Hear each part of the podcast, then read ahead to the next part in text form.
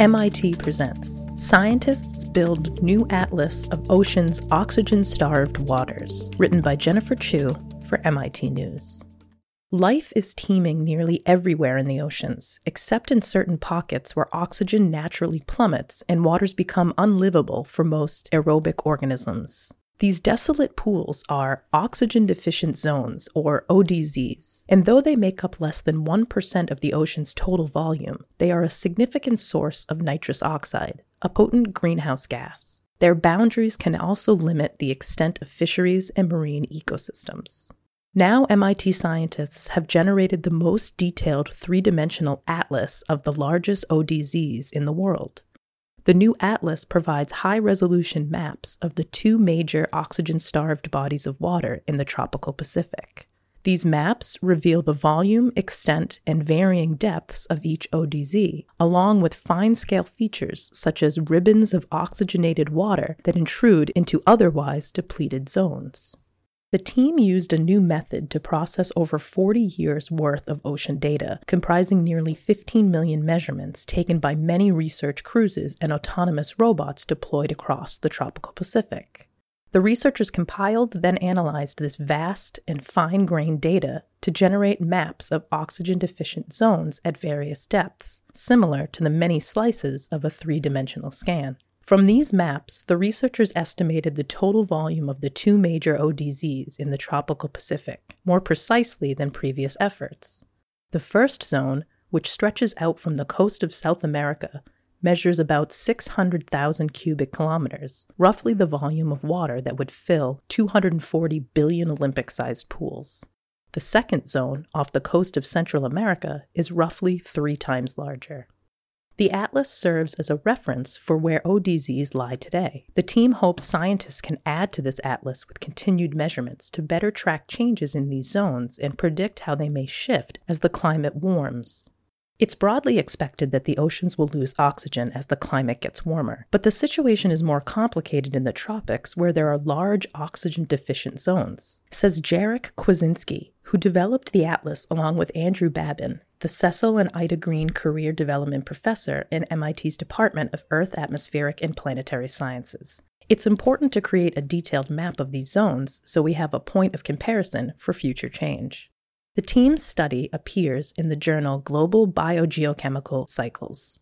Oxygen deficient zones are large, persistent regions of the ocean that occur naturally as a consequence of marine microbes gobbling up sinking phytoplankton along with all the available oxygen in its surroundings. These zones happen to lie in regions that miss passing ocean currents, which would normally replenish regions with oxygenated water. As a result, ODZs are locations of relatively permanent oxygen depleted waters and can exist at mid ocean depths between roughly 35 to 1,000 meters below the surface. For some perspective, the oceans on average run about 4,000 meters deep. Over the last 40 years, research cruises have explored these regions by dropping bottles down to various depths and hauling up seawater that scientists then measure for oxygen. But there are a lot of artifacts that come from a bottle measurement when you're trying to measure truly zero oxygen, Babbin says. All the plastic that we deploy at depth is full of oxygen that can leach into the sample. When all is said and done, that artificial oxygen inflates the ocean's true value. Rather than rely on measurements from bottle samples, the team looked at data from sensors attached to the outside of the bottles or integrated with robotic platforms that can change their buoyancy to measure water at different depths. These sensors measure a variety of signals, including changes in electrical currents or the intensity of light emitted by a photosensitive dye to estimate the amount of oxygen dissolved in water. In contrast to seawater samples that represent a single discrete depth, the sensors record signals continuously as they descend through the water column. Scientists have attempted to use this sensor data to estimate the true value of oxygen concentrations in ODZs, but have found it incredibly tricky to convert these signals accurately, particularly at concentrations approaching zero. We took a very different approach, using measurements not to look at their true value, but rather how the value changes within the water column. Kwiecinski says. That way, we can identify anoxic waters regardless of what a specific sensor says.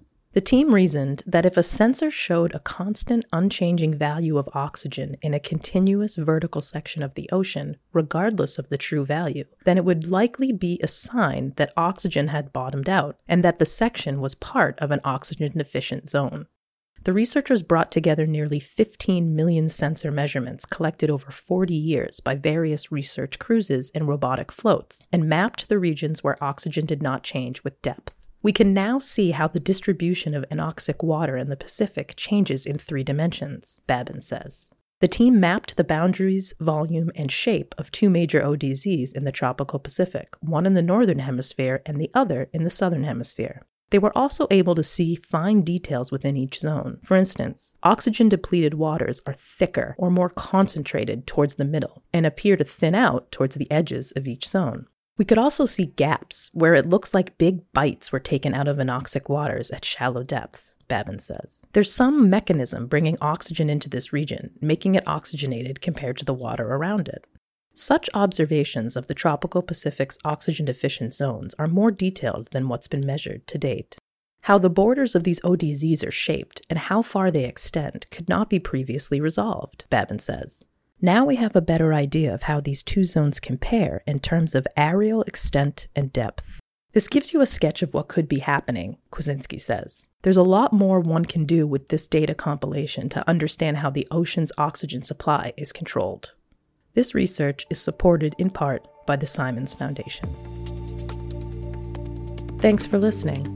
You can find more audio content from MIT on Google Play, Apple Podcasts, Spotify, or wherever you get your podcasts.